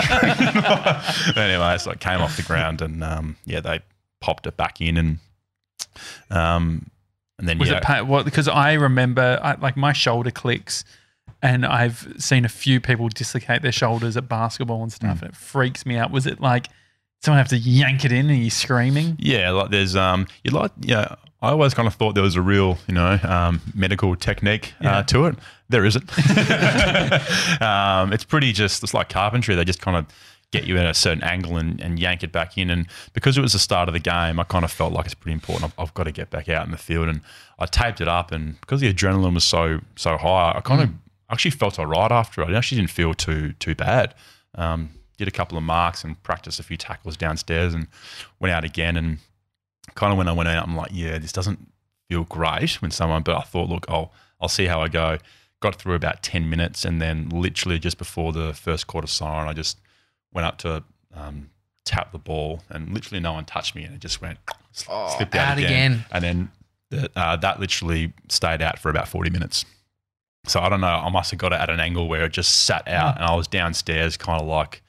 Um, just wasn't going back in, and um, unfortunately, yeah, like the, the Did they doc- give you the green stick or whatever? well, even uh, the doctor Tom, who's actually a ripping guy and a great doctor, even he was like, it was so hard for him. He was like, "Cal, just give me a few minutes." He's working on it. and I'm just sitting there going like, "Give you a few minutes." give you a few minutes. And so, are they giving you painkillers at that point? yeah, mate, I, I, I had to, mate. It was it was so uh, so excruciating that. Um, that, yeah, I, I wouldn't be able to because they were kind of pulling it, and you, and you don't know what kind of damage you're doing it when they're kind of pulling, Oh, when, when they're pulling it back in. So, um, What are you That's the? reco shoulder? Is Yeah. that the one? Yeah. yeah, And so- is that why you had it done? Yeah, because because the joint was really really unstable. So um, look, it's, it's not uncommon in contact sport. Um, it was just a bit of a. I think mine was just a quite quite a public one. I think everyone quite quite saw it, and um, yeah, it was quite graphic. You could actually see the Uh, the shoulder is it on. YouTube? I think so. I think we'll so. put it in the show notes. Yeah. Oh, and then after that, are you are you having people like do you hear whispers of ah he's fucking done it, and People the- targeting your shoulder, Yeah. the little fucks, just trying to get you. Well, I haven't. Well, I haven't actually played a game since. um, but I do. I actually do remember um, going out and the after after I did the first one, I came out in the field because I had it taped up and like I was probably holding it a little bit, kind of like that, a little bit um, being ridiculous to be honest. Um, I did hear someone say. Boy, his shoulder's fucked. in the crowd or a player? A player found the tee like, get into him, his shoulder's fucked. And I'm like, I'm like, oh, please, mate, don't do that. Yeah, anyway, Do you but, ever um, tape up both shoulders so they don't know which one? there's a player that did that. Okay, there's a yeah. player that did that. Um, I've forgotten his name. He played for a team, um, but he, he actually, sorry, he actually taped the other shoulder Mm-hmm. because he thought the other team would come after him, and they're going after his other shoulder Yeah. because the one that was taped. So it's actually Ah, quite that- smart. Oh, that's a good Yeah. idea. Far out. And um, do you, in terms of mates coming to watch you play, now that you and Josh are going to be on the text, yeah. Mm-hmm. do you uh, do you get people hitting you up? Those the one are they just the losers that didn't get the ground ground entrance Do you have, that are do you get free you? tickets? I'll be Yeah. I'll be in the Kayo box. yeah, no, no, no, yeah, we definitely get um, get tickets. Great angle. Well done. You. uh, yeah, no, what I'm edging for is podcast under the MCG or SCG. Just podcast from up in uh, somewhere. that can be arranged. Yeah. That'd be great. Yeah, it can be arranged. So, but no, no yes, you do get uh, you do get tickets, and then you do get a handful of, of ground passes for Every for player, Pardon? every player. Yeah, I think that? every player gets allocated four four or five per game. Would which- we be sitting with your other mates if we got tickets? Like, yeah, are they yeah, yeah. allocated like But when that? my schoolmates come, they just boo me. so it's not like, uh, and they're your real mates because I think uh, a couple of times around the field and all I hear is boo. And like, Yeah. Would it be funny if we all dressed up with those bibs? That could be with your name. oh god, spot that out in the crowd. and I Um, just go, yeah. what's and you're the- waving it at me. What's the Brownlow like as a, an attendee? Couldn't tell you. Oh, you've never been? No, never been. Haven't been invited. Actually, no. Sorry, I actually uh, I did get invited uh, a couple of years ago, but I was um, it was because someone couldn't go, um, and then they asked someone else, and they couldn't go, and then they said, "Oh, do you want to go?" And I just said, and uh, but my ego kicked in and said, "No, no. If I'm not invited, I'm, I'm not going." Yeah, so yeah. I didn't want to be known um, as the person that wasn't invited, and they've asked three other people to go, and then I'm the one that was like, "Yeah, I'll go, 100." percent Text me next time. how do you how do you get invited? Why? why I think it's like they invite the top maybe six players that'll probably poll the most. Mm. Um, So do you like? I don't understand. Like, complete the point. Like, did you have you ever gotten points? Like for as in like, a vote, Yeah, a yeah. vote, so I think after every game, the the umpires um, will will select kind of will select three players who they think Mm-hmm. were the best on ground, three being the best player, and then two and one, Mm-hmm. and then yeah, every game gets that, and yeah, the the theory of math is that the person with the highest amount of votes is deemed the best player Mhm. Mm. in the field. But no, never never invited, unfortunately. uh, your podcast conversations with Cal. Mm-hmm. I think it's such a great idea.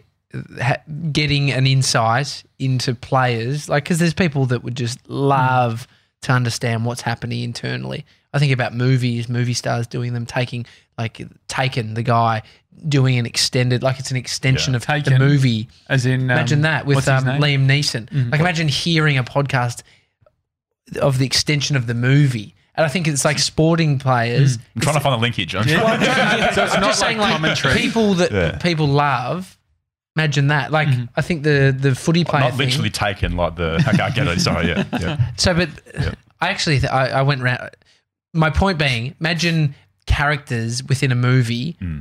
Start their own podcast, but it's Sure. as the character from That's the good. I movie. actually Yeah. think That's who's good doing idea. that? There is a Ron Burgundy. Anchorman, yeah. Anchorman Anchorman, did but I that, reckon yeah. there's better ones as well. But I see the the link is people who love sports stars within sporting environments. You only see them play on the weekend, Mm-hmm. but you want to hear more. And I think your podcast is a great example of being able to get an insight into the club and hearing the stories. It is true. I think a lot of the that's to be honest, that's probably one of the angles that I actually really, really enjoy. And even and even for a player, you can actually get really, really caught up in thinking that you actually know your teammate. And um, but you know, I, I- sat down with uh, Aliir Aliir. Um, he's a good friend of mine, and he was born in uh, South Sudan, fled to Kenya, um, and then started his life uh, growing up in a refugee camp before relocating to um, uh, to Australia when he was think it was six years old.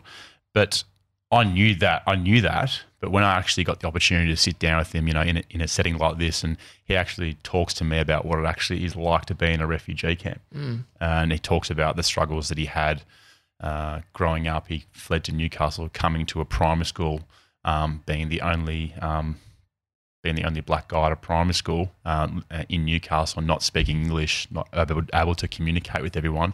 You know, I see Lear Lear every day, and um, yes, I, I knew he was from a different background, but I actually didn't know actually too much about it, and that's the theory. Um, that's basically why it's great to have the podcast, and even um, guys like uh, Kieran Jack, who I've had a chat with, Dan Menzel. They actually, I actually find actually when they come on, they actually people genuinely do actually give a little bit, and they actually quite like to share a little bit more about their life, a little bit more than just you know kicks, marks, and handballs. Mm, well, we're not one dimensional. I think everyone on the field has a story, Mm. and you know they've all had a childhood, and It's the format too of podcasting Yeah, too. I I love think it. people know that sort of posture of doing that even versus going and being on a radio show, which could be a completely different, Mm.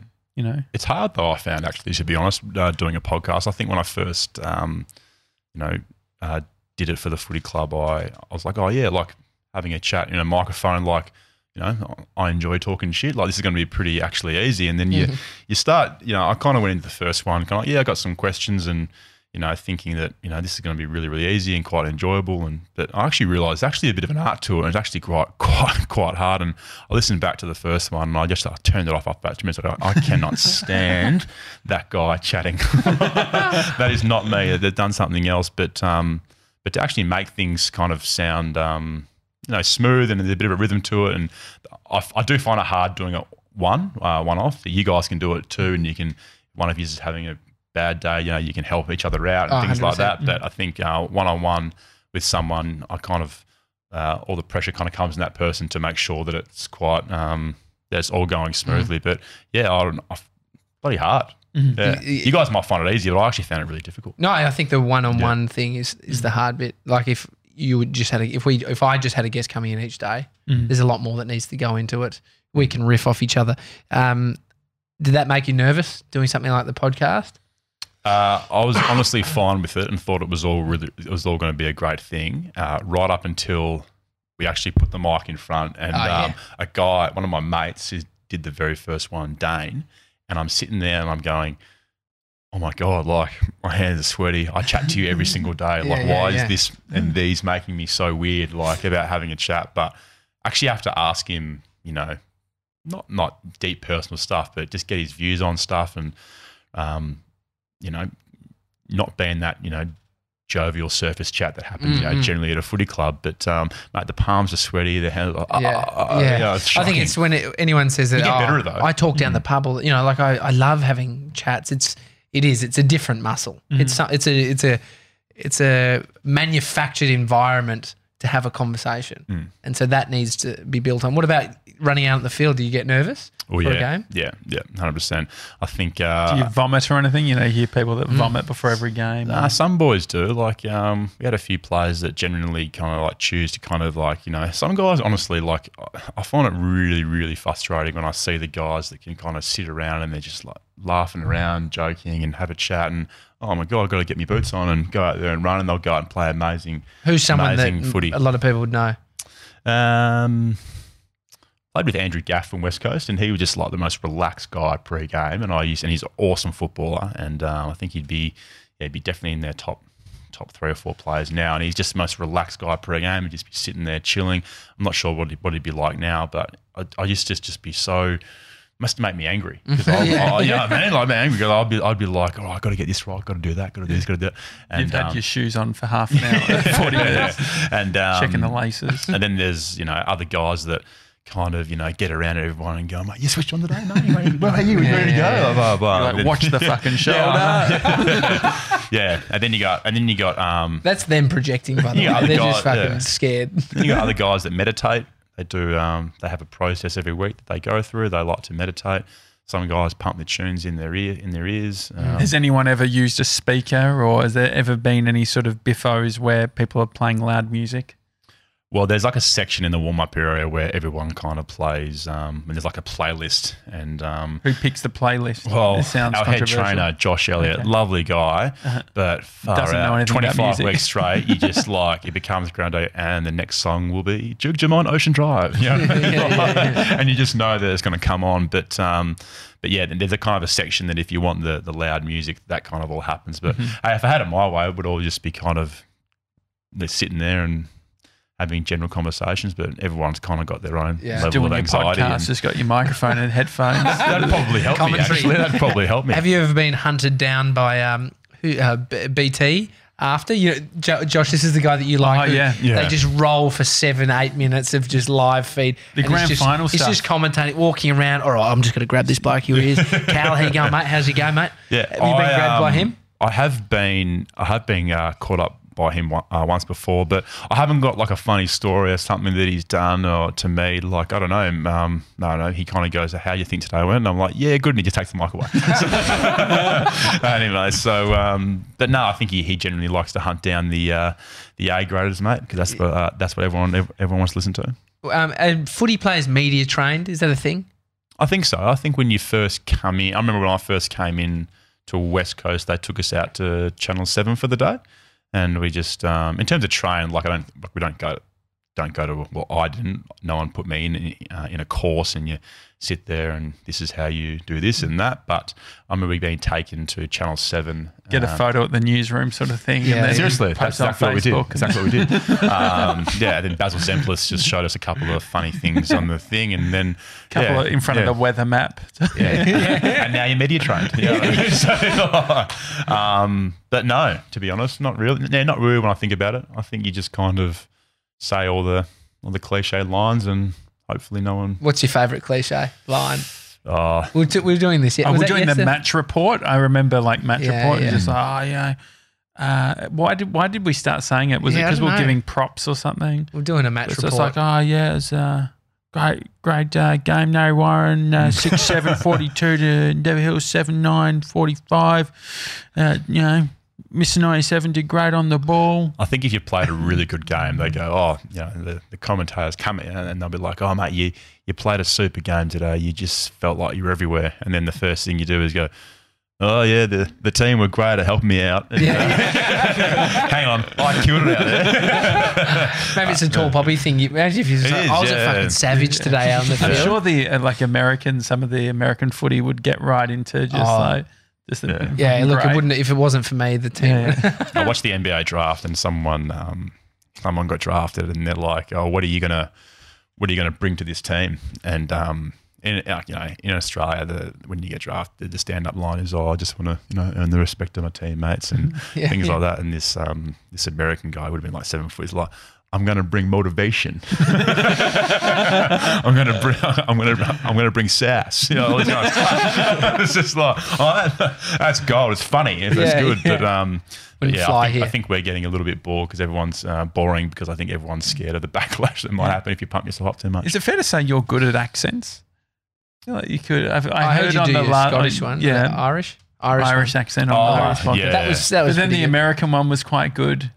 Um, I did drama at school, Oh, which I really? found was quite, which I found really, really interesting. And then I had to, Drama and theatre studies, or just drama? sorry, theatre studies. Theatre then I- studies. Theatre studies. And I had Did to you do a monologue? I did, yeah. What was your Oh, monologue? I, I I honestly reckon that was um, in my like football sport. That was the most daunting experience of my life. Really? rocking up to this place in Moorabbin um, for my year twelve. Um, like you had- a written exam, and you also had the monolog Turning up at um, the Moorabbin Town Hall. Oh, yeah. I think I went there there too. like, yeah. Mate, four um, four judges who I've never ever seen before. And I honestly reckon that after I did my monologue, I reckon they said thank you. As soon as I closed the door, I reckon they all went. honestly, I just reckon I walked out going, yeah, I don't, I reckon. Do you remember what it was that No, you, what you It was an Australian. It was an Australian thi- Australian um, piece. I think I. All I know is that I, do I- the monologue. Do it now. I You'll actually- actually- fucking I remember it. You actually- definitely do. I, Dig deep. I honestly cannot remember it, but I do remember um, I had a shopping trolley and I dressed up like a bloody woman. And it was just like, um, but yeah, I had to make the call kind of in like year 12. I, I did it in year 12, but I kind of had this inkling that because I was a real sport heavy school, Mm-hmm. um, that the theatre, the theatre department of our school kind of had a little bit of a chip on their shoulder about, you know, people doing sport Yeah. anyway, so I kind of um, I gave me in my year. 12, I'm going to vent again. Yeah, in my year twelve production, um, I thought I did a fantastic job. Mate, this Go is on, sounding bring- like bring me, isn't it? Bring me down. Too arrogant. no. I thought I did a really, really good job, and uh, What was the production? uh, it was like an, an Elizabethan piece, but it was like a comedy. Uh, Servant to Two Masters. Uh-huh, yeah. I, I can't remember who it was by. But, um, anyway, and then I was kind of like a comedy kind of role, and um, I got a C, and I was completely filthy. Yeah. And anyway, Mr. Uh, Joachim Marchos, his name was, um, that gave me that mark. But um, anyway, ne- next question. Yeah, yeah, yeah. yeah. No, I feel. I mean, do do you have because uh, Tommy doesn't necessarily look that fondly at his school memories. Me, I think I uh, I wasn't very good at school, but I did every single extracurricular activity and had a lot of sort of friendships with teachers and did Yeah. heaps of weird stuff. What where did school fit for you? Uh, great trier. Yeah. a really good trier. I Try thought, I, hard. I thought I, I thought I really, um, yeah, I reckon a little bit similar to yourself. Like I always kind of prided myself in having good relationships with teachers and, and things like that. I probably Were you in the SRC, what's that? Student Representative Council? Nah, nah, didn't, didn't get. have that? Didn't, no, no, we, uh, it was called the the student council, but Uh-huh. um, no, didn't didn't get a gig uh, a gig in that. Um, but yeah, I- I'd say that I enjoyed the later parts of school. Mm-hmm. Didn't really enjoy the middle parts, but um, definitely wasn't a. Uh, I was just average, mate. I, Mm-hmm. Definitely wasn't a. A Rhodes scholar, or probably good at talking my way out of things, as you probably can Mm-hmm. Yeah, see. yeah, Um, but yeah, I don't know. Long Um, time now. Life after footy, uh, it's nowhere near for you yet. But are you? Do you within the club? Are they helping you make investments? Are they helping you understand what what life could be like after? Yeah, I think there's a common culture now that it's pretty good where they preach pretty hard and try and get the boys to to be pretty engaged outside of the sport. You know, when you're playing AFL football or kind of any professional sport, you kind of feel like you're in this bubble, and you know, at times, you know, um, you might think you're a bit more important than what you actually are, and uh, yeah, it'll definitely like. My philosophy on it is, is that you're only in this career, um, you're only in this career a short amount of time, and then you're a long time retired Yeah, so yeah, you've true. got to have a, a real backup plan. So you know, um, you know I- w- what it's like is you've kind of come from school and you're 18 and you've played for 12 years, 12 years straight, and let's say the, you know you finish around 30, 31, 32. You don't really know too much of the outside world if you've done that for that long. So um, you know, yes, a lot of the alarm we're in a privileged position where you get paid paid quite decent and you get um, access to a lot of um, terrific opportunities. Which How is does pay work, by the way? monthly? Okay. But everyone, so- everyone has has um has, has a different contract. And so the whole draft thing, So your pay when you draft it is um like set for two years already. So everyone's Okay. kind of on the same thing. and then it's nego- So do you need then like a player manager? yeah, you have a player manager, and majority of their job is to negotiate your contract whenever you come out of contract. Yeah. And so the off season, uh, with all your reco and all that sort of thing, did that mean that you were? Uh, did you have to do? du- Were you on like light duties or something during that time, or Not really, because I did like I had eight games to go. So when I did it, there was eight games remaining for the rest of the year. what month would? So would have that Uh, been? start July. Yeah. Start July. Eight games remaining. So basically, I shut up shop really for eight weeks. So then, when the boys went on a twelve week um, which holiday, which they're which they're entitled to because they're absolutely knackered by the end of the season, I kind of hung around in the off season, had to kind of get my shoulder right for the um for the preseason. But just back How to, does that? What does that do? What does that do to you mentally in regards to like all the mates are going off to schoolies? And you're, Schoolies? uh, you know, you're, you're- no, it's a, No, the footy meta- players don't actually go to school. It's a okay. fucking metaphor, but I think I've touched a nerve. you could. um, yeah, it can be. Oh, it can be hard because you. Well, it's what it's, it's what the cards. It's the cards you've dealt. Like I, I think I'm got a pretty good headspace to that kind of stuff. It's like, look, it's what you're paid to do. Like it's my job. That's you know, you've got an obligation to to the club to to get back in you know in a certain condition to to be able to perform the next year. Um, if you don't do it, you'll just get found out, and you probably end up going to you know, the clubs these days, uh, it's such a science, you know, getting players to optimal performance physically that, um, that if you don't come back in the required condition and ready to go for the preseason, you're just going to be left behind because it's just so competitive for spots. Um, but kind of back to your comment around kind of the, um, you know, post football kind of stuff, like, you know, we, we've got a, a players association, which is essentially just like a union for all players that represent us um, to the league. And the awesome thing they do is that they'll pay for your uni. That's great. So if you want to go to uni, that all you got to do, all you got to do is um is literally enroll in the course, um, pass the exam, give them the receipt, and they'll actually pay for it. Wicked. So it's pretty, it's it's it's, it's, it's Are you bloody going to good. do another? Because did you say that you went to uni? Or? yeah, but I, I I went to uni and finished uni Uh-huh. before I got drafted. You did the so I had way. a crack Yeah. trying to get um. you still get got your HECS reimbursed. dead or no? yeah. Yeah. You yeah, still do? they're still there. Surely just send him the HECS receipt. Yeah, I, I tried. Trust me. But um, yeah, so a lot of the a, a lot of the boys uh, do that kind of stuff. Then you got a lot of um, people that actually, you know, because you're an AFL player, they actually find you interesting and they're prepared to actually help you if, if you know if you're prepared to kind of, you know, you know, manage some relationships with people and stuff like that. So I mean, it's yeah, a I pretty mean- cool experience. Yeah, if you can build a solid network Mm. and then your interest goes in some direction. Like, look at um, uh, Nick Stone Yeah. from Bluestone Lane Yeah. over in the States. Like, Mm.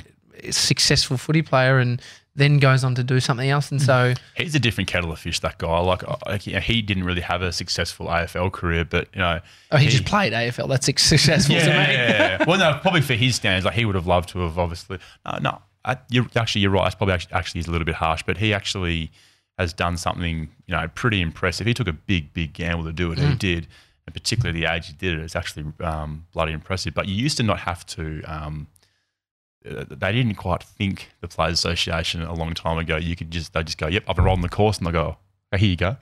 so, th- so guys would fail, and they'd And be like, "No, you've already paid me for it. I- I've already spent the money." So, you know, but now you actually have to prove that you've passed the course, and then they'll reimburse you. Oh, so so it's a, it's a give you- pass. You get yeah. it. So they used to give you, um, you know, if a subject costs a thousand bucks, I'll go, "Yep, I've enrolled. Yep, I'll pay you back."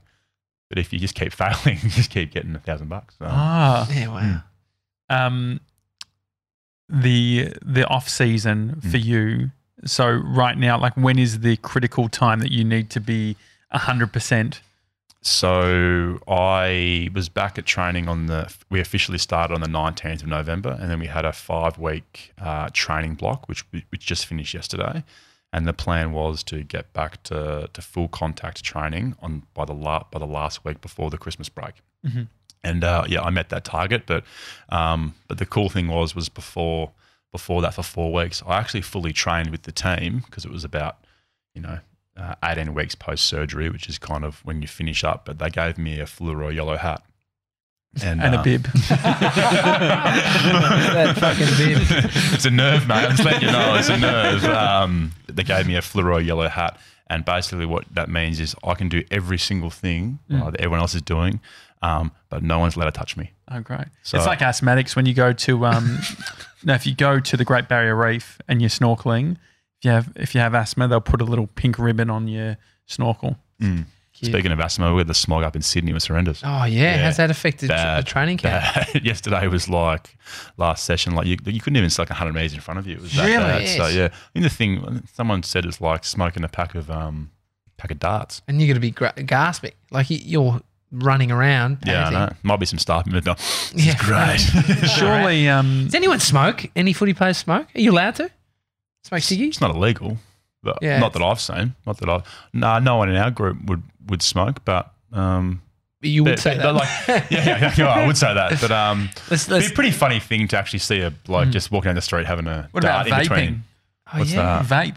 You don't know what Oh, with vaping is? the Is the It's like vapor, the- the big- nicotine the- the big, um, infused vapor. hose that. oh, the nag, nag, nagila, nagila. Oh, you think that's it's like the shisha? shisha? Yeah. No, no, No, that's a different thing. Vaping, shisha? you're do like, you, you seriously legal? do you know, not know what vaping is? Nah. You gotta be E-ci- fucking- like e-cigarette stuff. so um, you know when you see someone like blow this huge plume and it of smells like fucking. Um, fairy floss fairy or some kind of berry. It's normally What is like a dude in a I've suit. seen people like hold like a um, like a square. it's kind like a, yeah, like a square thing. Yeah. but- Yeah, that's that's it. So a vape. is that So it? it, like it, it's it's electronic and it like you press this, the button on the side and, and it vaporizes this liquid that has nicotine infused within it. Doesn't And I- have to have nicotine in it. Yeah, a lot of them do that. That's, Yeah, yeah. You wouldn't. You're a massive tryhard if you have it without nicotine. Yeah. Okay. Because why else would you have it? So, but is, is it the same as a Would you cigarette? not then? like the taste of the? Oh fairy yeah, but you're a floss? big tryhard. The thing is that people try and go, okay, well, I quit smoking and I and my addiction needs to be met Hmm. from the nicotine because that's all they're addicted to. And so then they they vape the nicotine thing. Mm. You can buy them in Australia. That you're not allowed to sell nicotine infused, but everyone imports. Because So usually it's, it's chewy or a patch, isn't it? Or is that old school? that's old school. But then Yeah. this But new so vape yeah, this thing vape is- thing is like going to. I love that we can explain vaping. Also, John Safran came on our show the other day, and he's writing a whole book on this whole thing, and it's like it's a huge industry. But a, a bunch of people got sick because there was something in the liquid, and it was getting into their uh, lungs. Oh, yeah. Not good. I think that's shit. Probably it's good Yeah. just to avoid. yeah, yeah. I mean, Is- Yeah, would probably would that help with medicinal marijuana or something? Would- Well, would- Oh, you there's- could do that. so they're they're putting marijuana into the Mm. vapor. So over in the states, like i- i- LA, you can just buy little vapor th- things. Anyway, you're not even You boys into would know. Where we would. Have you watched our video yet? We did a, a two-hour um, gummy video where we had gummies in LA and then filmed the whole thing. I haven't seen it, but I we'll could see. imagine it would be um, be a size. Is it funny? Yeah, no. Well, actually, I um, I didn't feel it, and then but these guys did. But you can be the judge. Yeah, so we'll, yeah, se- we'll- we'll we'll send send you the link, out. Cal. Yeah, she she was all right. I told her that before. and I FaceTimed. Yeah, Brie. I haven't had a drink all year, so I'm I, Really? I haven't had any substance. Do you do you drink? Uh, I'm not a massive drinker, no. But uh, like someone asked me out for a drink or, or a beer, yeah, like I'll go along. But um, I'm definitely not the person that's going to be like, yeah, Let's get do it, stuck into it. No, you're. It was good acting. It was theatre studies acting. I mean, that's one thing. Having footy players on the show, my my arms are killing me. They're numb just from. no, it's, um, yeah. and so when you when you're uh, when the the season starts, is everything off limits? Like, can you even like say if you had a game on a Sunday? Is that uh, they're on Sundays yet? Uh, on a Sunday or a Saturday, whatever. Mm. Friday or at, Thursday. at the at the footy oval. Yeah. Can you then like the next day be like, uh, oh guys, I got to go. I'm on the daily talk show, or is it is this the only time to really get you on? Um, no, like I, I think. Uh, so post game, could we get you? Po- could I? Could we have an Uber and get you post game, or could we be yeah, like, yeah. is it BT? That'd be good. That'd, that'd be good fun, actually. Yeah, yeah, That'd be good fun, actually. Yeah, no, I, I'm. I'd, um, Depends if the bib came out, he'd be fucking pissed. He forgets Yeah. about it and leaves well, you it on. guys, you? you guys could. Uh, this might go back to my point before. This could go back to that category where the Uber picks me up if I play well, or, the, or, or it doesn't show up if I play bad. So I'll text um, either way. yeah, exactly right. But no, you could definitely do that. I'd be, it'd be something I'd, um, Oh, that'd be quite fun. enjoy. Quite okay, enjoy. great. But Uh, um, well, do they um next year? Will you guys be playing like when you're in Melbourne? Is it Mar- Is it Marvel now? Is that what it's called? Marvel Stadium, Marvel yeah. Stadium. And there's MCG. Yes. Is it just completely random where you end up, or What do you mean?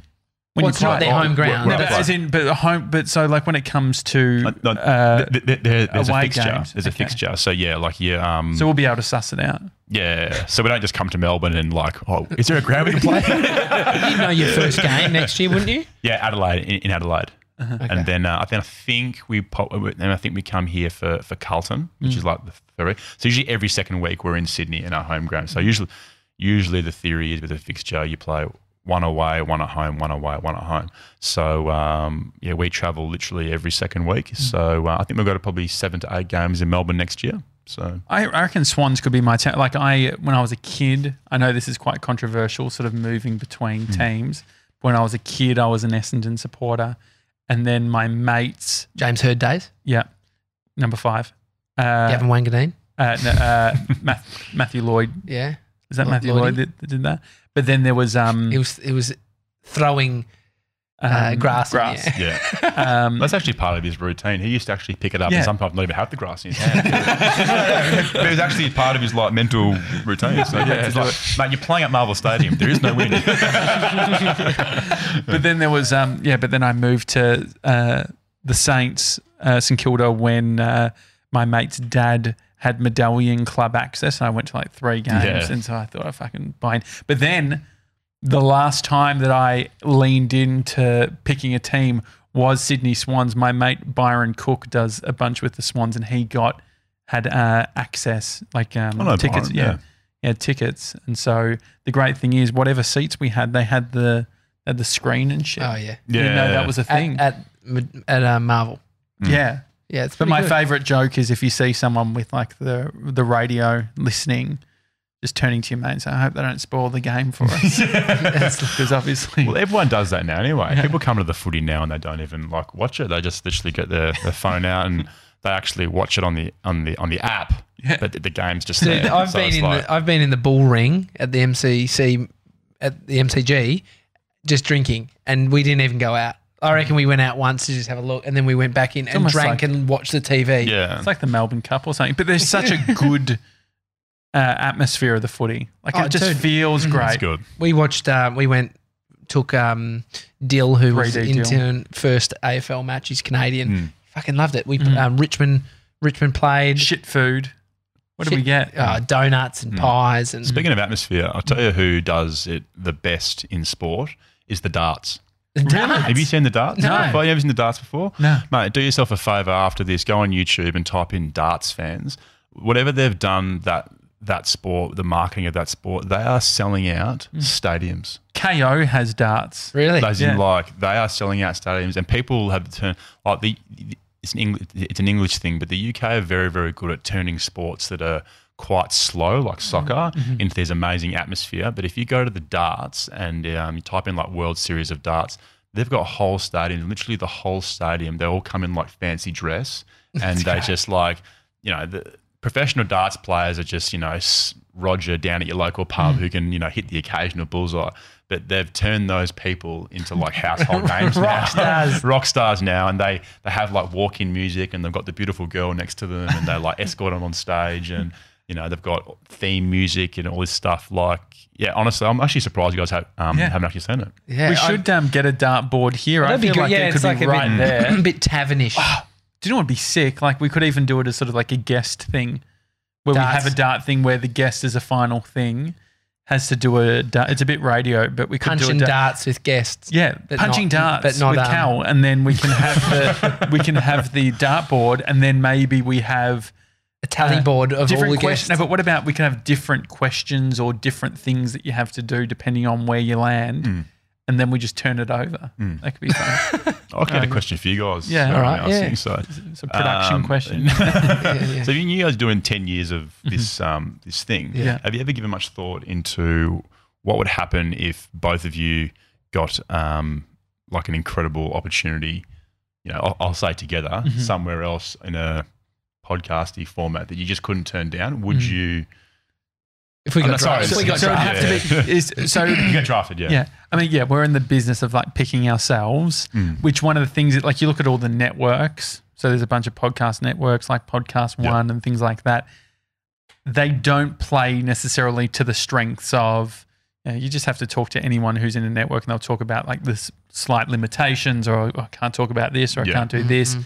Um, if it was on our terms, and if there was like, if it was a win-win, if we thought it was going to be great for them, it was going to be great for our audience, it was going to be great for us, then that is the daily talk show at the the end of the day. If it was, hey, we want you guys to do something else, it's not what you do. Mm. I think the radio thing is probably Yeah. the fur- the the furthest thing that we Yeah. would do Because everyone sort of says it says that's like, oh, you guys looking for a radio gig? It's like, no, we're doing this instead of right. Like this is the the new. What if money New thing. talks?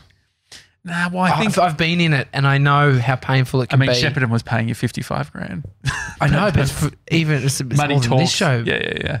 You would have it would have to be a lot to even then start entertaining that idea. Mm. Because like a hundred grand, we could you could easily go and earn a hundred grand in Yeah. corporate job. But even if it was like, even if big it was like, even if you were looking at like the breakfast show host, they're getting eight hundred thousand or whatever.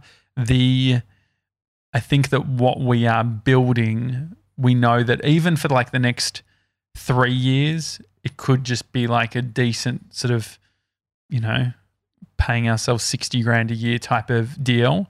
But then the reward after that, in regards mm. to clout, just based on audience size and just the amount of people that we've connected with, like we're building for the future, Yeah, and we feel yeah. like a sidestep would be radio, which Mm. isn't for the future. yeah. Yeah.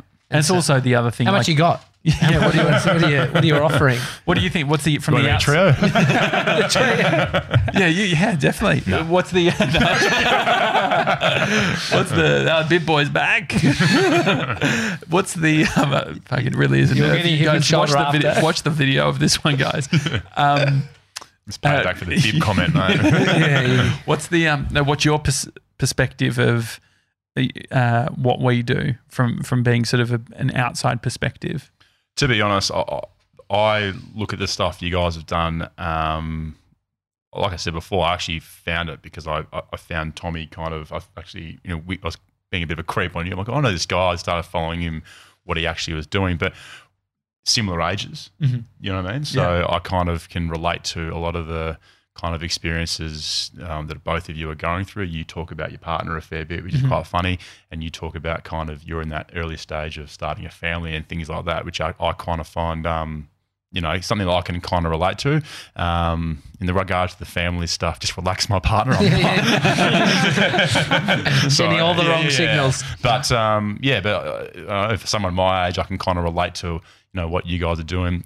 I enjoy the consistency of it. It's, um, but I can imagine um, it's kind of like playing professional sport in a way. And I always thought about this the other day, and I'm kind of like to talk to you guys um, a bit about it. Is when you devote so hard to something, just like you guys are doing with this project that you're on, is that and like me, I'm playing professional football, and you're going to make a lot of sacrifices. You have to say no a lot to people Mm. and you and you guys it's every day Yeah. it's every day. so i can imagine there's a lot of things you have to sacrifice and actually say no to does that resonate with you at Say no enough, and they stop asking. well, yeah, they do Well, yeah. I think it, Yeah. you say like you've got your dialed in routine. It just it becomes eh, what you do, and so when it becomes what you do, it makes it easier, sort of for that consistent Mm. for consistency, Mm. and and being in the bubble, right? It's like you're around people that are also loving and doing what you do, Mm.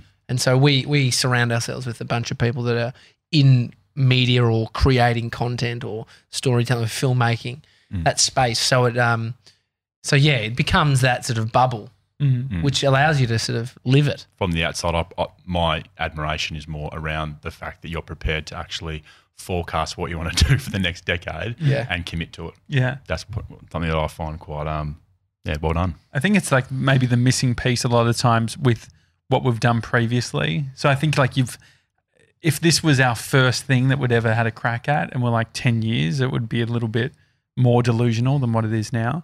Whereas the the fact that we've had so many things and most of the things that haven't worked out haven't worked out just because we've given up. Mm. And so I think that that's part of it too, which is like we don't know what the daily talk show will be in regards to, you know, will uh, will all cars become smarter because everyone will have a SIM card with a smart speaker in their car, and so they'll just be li- listening to streaming stuff. Will Spotify push Apple to be more competitive in regards to how they show their podcasts and what they do? Will there be better integration with music and with spoken word, and who's going to be servicing that content? Not only that, but who is going to be servicing it for an Australian audience? And so I think you put all those things together, and then you look at like a radio network, you look at like Southern Cross Austereo, or you look at the Novas or the ARNs, and you think about how much money it costs to do what they do.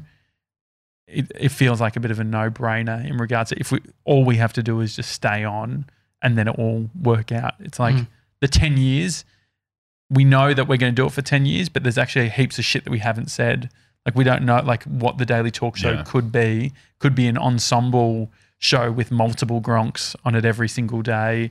We could have we could be doing a show from different parts of the world. We could have a London, a Toronto, uh, you know, the daily talk show from Endeavour those Hills, places. yeah. Endeavour Hills, Yeah, yeah. right, Endeavour Hills represent our actual um, old uh, motion graphics. If you have a look at it, up until like fifty episodes ago, had Endeavour Hills in That's how he the. probably Uh, knows. is that how you know? No, it's just because I've mentioned You it. mentioned about Yeah. the footy club, yeah. Yeah, yeah. Endeavour Hills. Do you know like um? Do you know your junior footy club song? Do you remember your? They're always a like Oh, a God. AFL song ripped off. Almond Blues was just God, I don't. Melbourne I'll s- I'll start mine. It might trigger you. Okay. to leave. Here we go. Because we've we haven't done this before. Jokes. When was it? Here we go. We are the Eagles, the greatest team of all. Is that we're West rough Coast and song? we're tough and we're always on the ball. All our opponents shake in fear. As soon as the team appears, hoo, hoo, hoo, till the final bell, Sorry, mate. we give them hell. Here's we some water for are you. Endeavour Hills. Hoo, hoo, hoo. Yeah. Well done. What'd you- Takes yeah. a lot of guts to do that. mate. a lot Do you wanna more have it now? courageous. You go- I actually can't remember what my um what my one was. well, Um, can, I want What's you the to do, Swans? The first line of the Swans. What is that? Uh, Um, cheer, cheer, the red and the white. I know the name by Dan by night. I know what you were doing. You're trying to. yeah, yeah. What's the next bit? Is there cer- certain rules around all the singing and stuff? Like, uh, uh, I guess uh, 20, 2019, do people get more around like the anthem or things like like what's the what's the deal with stuff? Nah, it's just a given. You just go in there. We have a um, Kenny. You, you might have seen on Channel Seven. We've got the old guy Yeah, Kenny yeah, that yeah. comes in and um, Gets right yeah, into oh, we love you so, and let's start singing together. so I think, yeah, all right, Kenny, whatever. mate. Uh, and then you know he sits in there and um, yeah, no, that's, that's just a given. It's just a, yeah, it's a, tra- a traditional thing now. So it. Great. Yeah. We need it. We need our own song, don't we? Yeah. Something, Oh, something that'd to be go nice. out with. I'm excited though that uh, when you're in Melbourne next and you're coming off the back of a game, Mm. we can have everything set up. We can have oranges. What do you got more pull at the SCG or MCG? I mean in SCG. regard to ticketing, In, in regards to he really thinks that we're just pulling for a ticket. Like, no, no, I'm thinking like get you a ticket, relax. all if we can, if we were to do a podcast, oh, underground, like actually Somewhere. at, at a venue. should we come to the SCG? I reckon I could I could definitely help you out at the SCG. Okay. Okay. Um, in terms of the MCG, maybe 50-50. yeah, sure. yeah, yeah. Um, pending if uh, if you play well, I'll, I'll help you out. Should If we you- just be you're on no good- standby with our mics? Yeah. oh no, that's I should get a few. Um, should get a few of the boys on. I'm sure they'd Oh, that'd be to- great. to tell, Yeah, yeah. t- tell a few stories. Fact, so. that should be because all I was asking from Kayo was a free subscription, and I would mention them every sports segment that I do. So Well, Callum Mills, our um, uh, one of our players, is one of the poster boys. okay, so perfect. yeah, Great. so it's all linking. It's all working. Okay, Yeah. 97, can you write that down? Mm. All right, great. Thanks, Cal. It's been great having you on. No, Uh, we enjoy, I feel like um, there can sometimes be the cliche of sports people don't necessarily like have a personality, but I think you're a great example of one that has one. So that's nice. Was that nice? Was that a I think nice? it's a no, nice this is thing. actually um, really good. My turn now. nah, thanks guys. Well done. It's good. Thanks, Good fun. buddy. Thanks It's the for having Daily Talk Show. Hi at thedailytalkshow.com. What's your problem, 97? No, it's just outrageous. That's, that's a, that is the, that's the cliche though, isn't Is it? it- yeah, but also It's just like a little bit stoic, a little bit serious, a little Yeah. bit. It's like this guy I'm- did fucking theatre studies. Yeah, That's pretty I funny. I, got, I, got, I got a fucking C. What were you going to say, Sebs? oh, it's just like it's it's great. You've got a personality. That was literally what you said. That's good. I love it. I Call love it. worse, mate. It's all good. uh, as and also um, we're, we're doing this thing where we were talking about mail and sending cash in the mail, and we want to test it out. So uh, we've told anyone to send us any form of currency to our PO box. Just want to see if it gets to us. So PO Don't box, ask questions, Cal. PO Just, uh, box 400 Abbotsford, Victoria 3067. Any currency could be US dollars. which we like. And where will you Um, put the money? Oh, Our pockets. Oh, our cause? pockets. Okay, oh, okay. no, no, no, Okay. no, cause. No, no, no. Sorry. Mate, we're not a fucking social enterprise. uh, no, we'll do something great. We might, you know what? Darts. Oh yeah, we buy. we'll buy a packet of darts. It's a crowd-funded dartboard. I I love it. that idea. Yeah. All right, awesome. great. Uh, see you guys. Have a good one. See you Thanks, tomorrow. Cal. Bye. Bye.